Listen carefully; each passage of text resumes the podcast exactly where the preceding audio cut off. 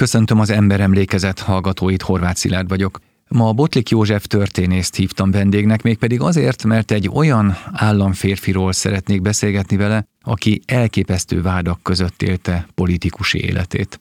A történelem ismétli önmagát, mondhatnánk ma, 2021-ben.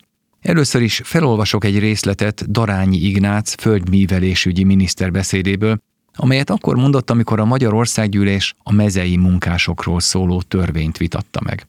A szociáldemokraták a későbbi kommun népbiztosi köréből jól ismert Bokányi Dezsővel az élen, így is rabszolgatörvénynek, deres törvénynek, jobbágy törvénynek és hóhér törvénynek nevezték el a mezei munkások jogait egyébként védő törvényjavaslatot.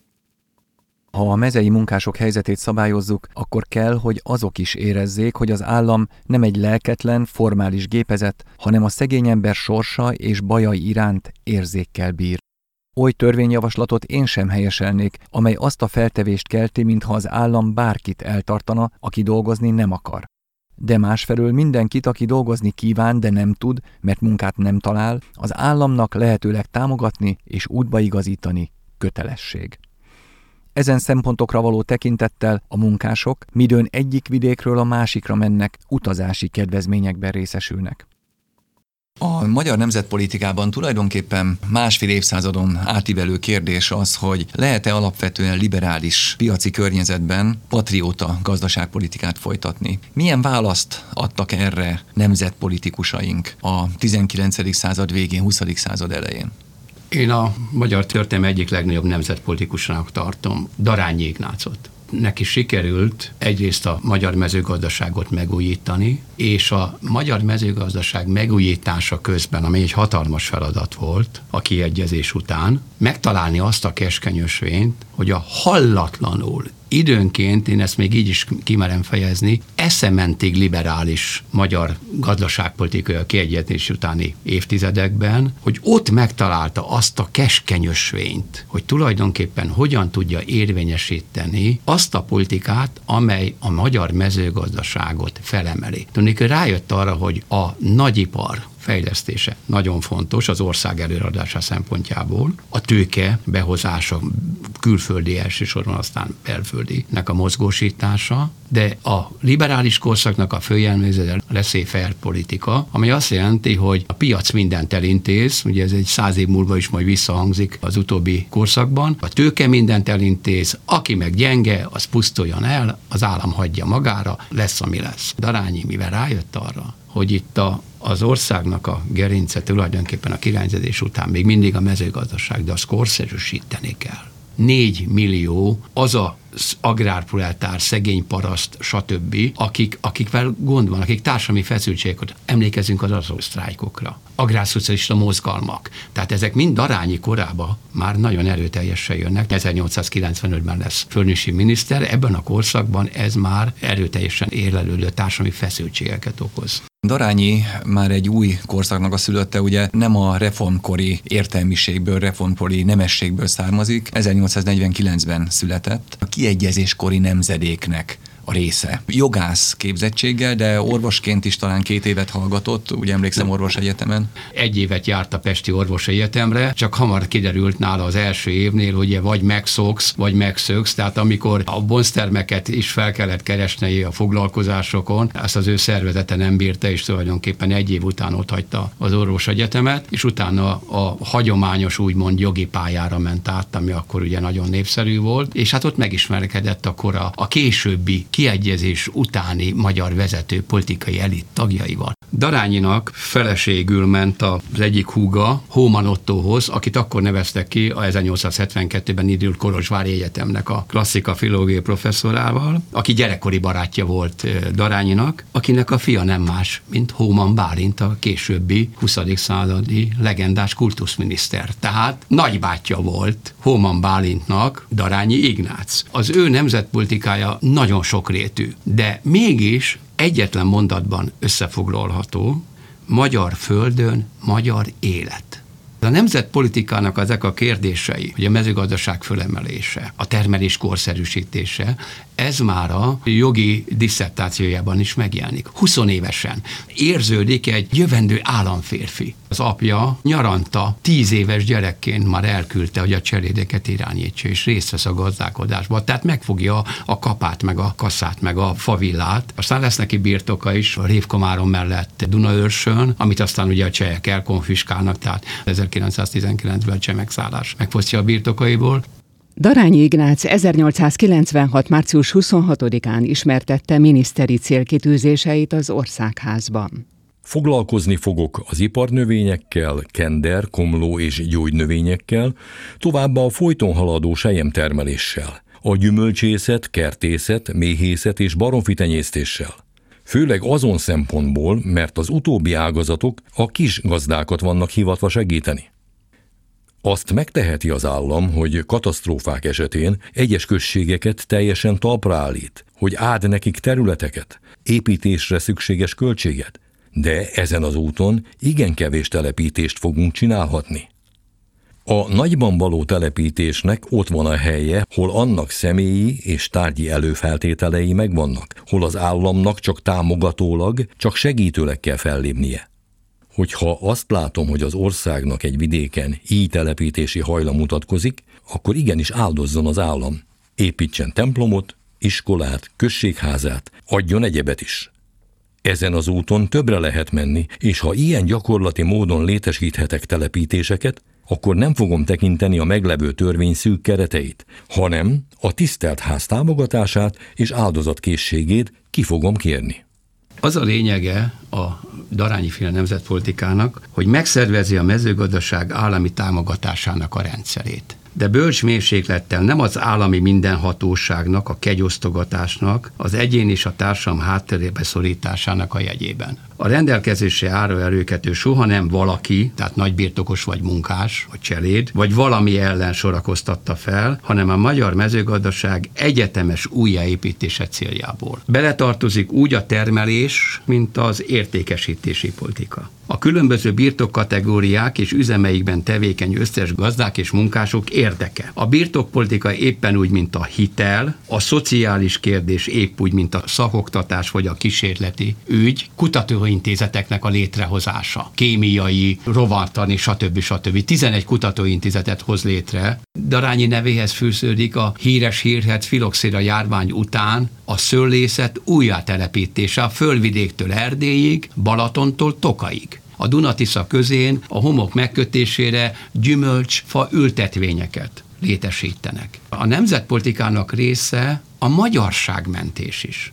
A szorvány megmentése, vagy megerősítése. Például Újvidék mellett így hozzák létre azt a telepet, ami ma is áll, csak már tiszta szerb. Az a századfordulón, a 19. század végén, 20. század elején egy 9000 lakosú színmagyar telep tervezett lakóházakkal, utcákkal, stb. és ott a újvidéki magyarságnak a megerősítését szolgálta. Vagy az aldonai székelyeknek a megerősítésük, ott is az árvíz elvitte őket, aztán újra telepettek ott az aldonai székelyek egyes falvai. Vagy Erdélyben szorványoknak a megerősítése, különösen Dél-Erdélybe, aztán utána majd ezért sem szeretik Darányit a liberális oldalon, mert ő aztán a minisztersége során meghozza az úgynevezett borhamisítási törvényt, mert sajnos a borkereskedők hamisítással, vizezéssel elront rontották a magyar bornak, még a tokai bornak is a világhírét. Nagyon sok érdeket is értette közbe. A szociáldemokraták a későbbi kommun vezetéséből jól ismert Bokányi Dezsővel az élen Deres törvénynek, jobbágy törvénynek és hóhér törvénynek nevezték el a mezőgazdasági munkások helyzetének rendezéséről szóló törvényt, és azonnali visszavonását követelték. 1907. május 17-én a vitában Darányi hosszan sorolta a törvény azon pontjait, amelyek miatt a jogszabály előnyös a cselédeknek. Éjjeli nyugalmukat biztosítani kell. Tiszta szemű, megrostált, jó minőségben adandó ki a terménybeli járandóság. Utalványjal, bárcával a cselédet kifizetni nem szabad. A szegődményes föld jól megművelve adandó nekik át. A termés ingyen szállítandó a cseléd lakására. Tüzelőt a gazda köteles szolgáltatni. Temetési segít kapnak úgy a családfő, mint a családi tagok.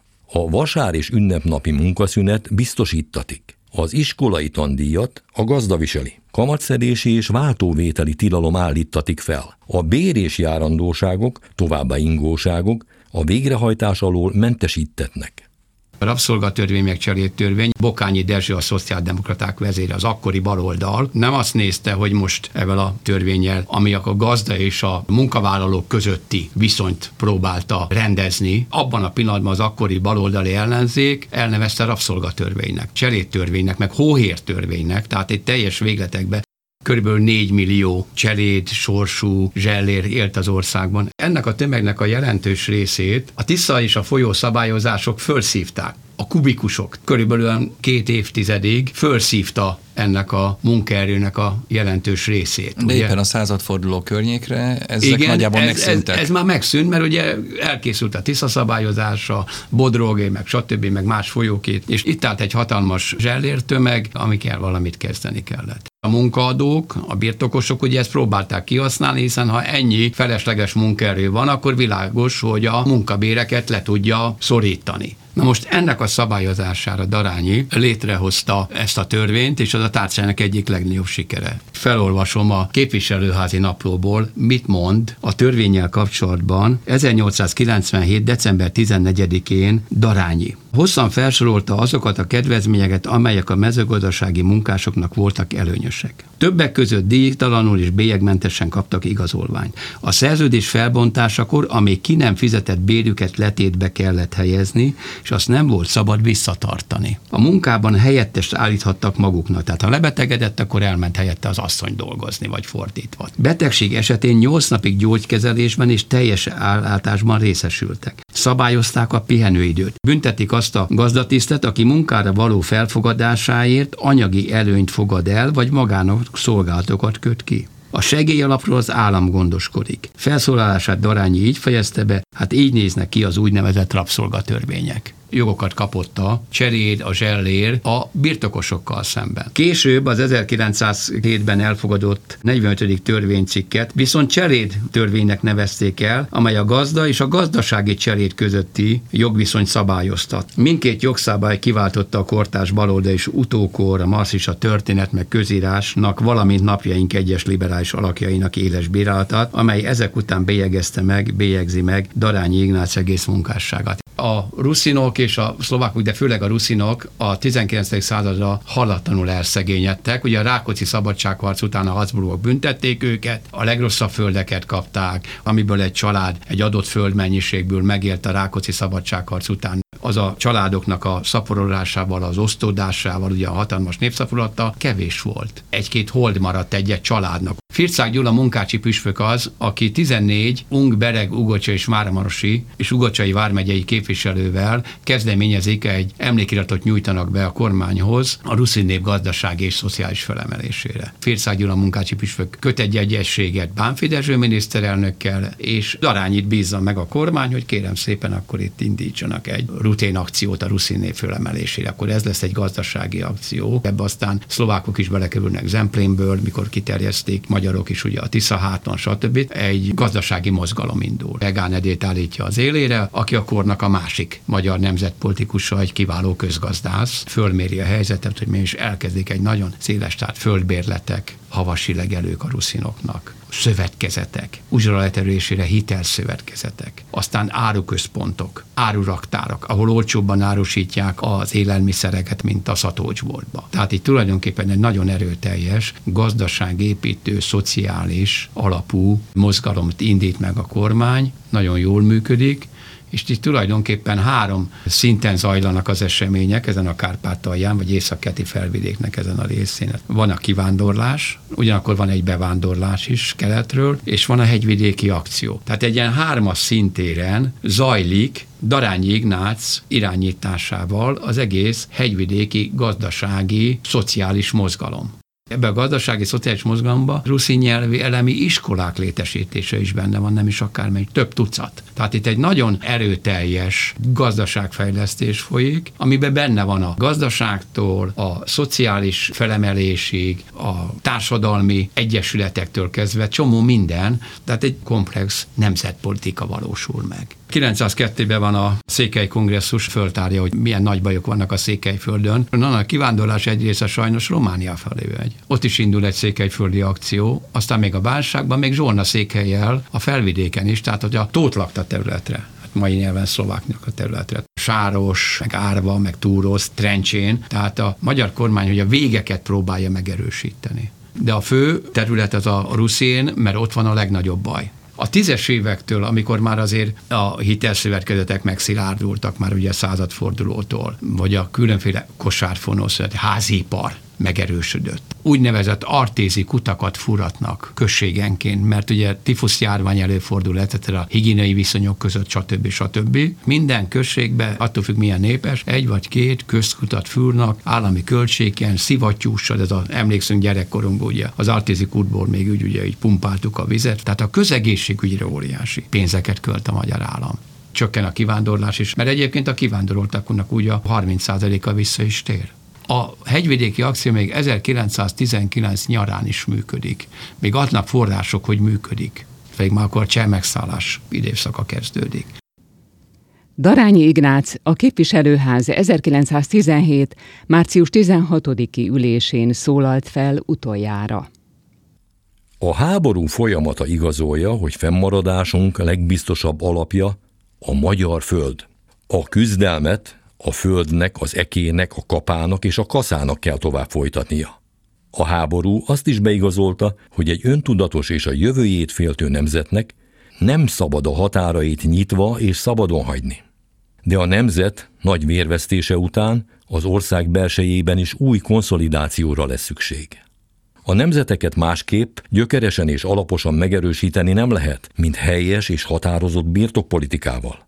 A birtokpolitika irányítása és vezetése állami feladat, és annak célja és iránya nemzeti és szociális szempontok által kell, hogy uraltassék. Mindenkit oda kell állítani tekintet nélkül pátra, tekintet nélkül személyre, tekintet nélkül politikára, mindenkit oda kell állítani, ahol a legtöbbet tud a haza érdekében dolgozni. A párt tekinteteket, a párt érdekeket a nagy akciók szempontjából egészen ki kell kapcsolni. A pártok küzdelmei, tisztelt ház, régen lesznek feledve, amikor ennek a nemzetnek még élnie és virágoznia kell.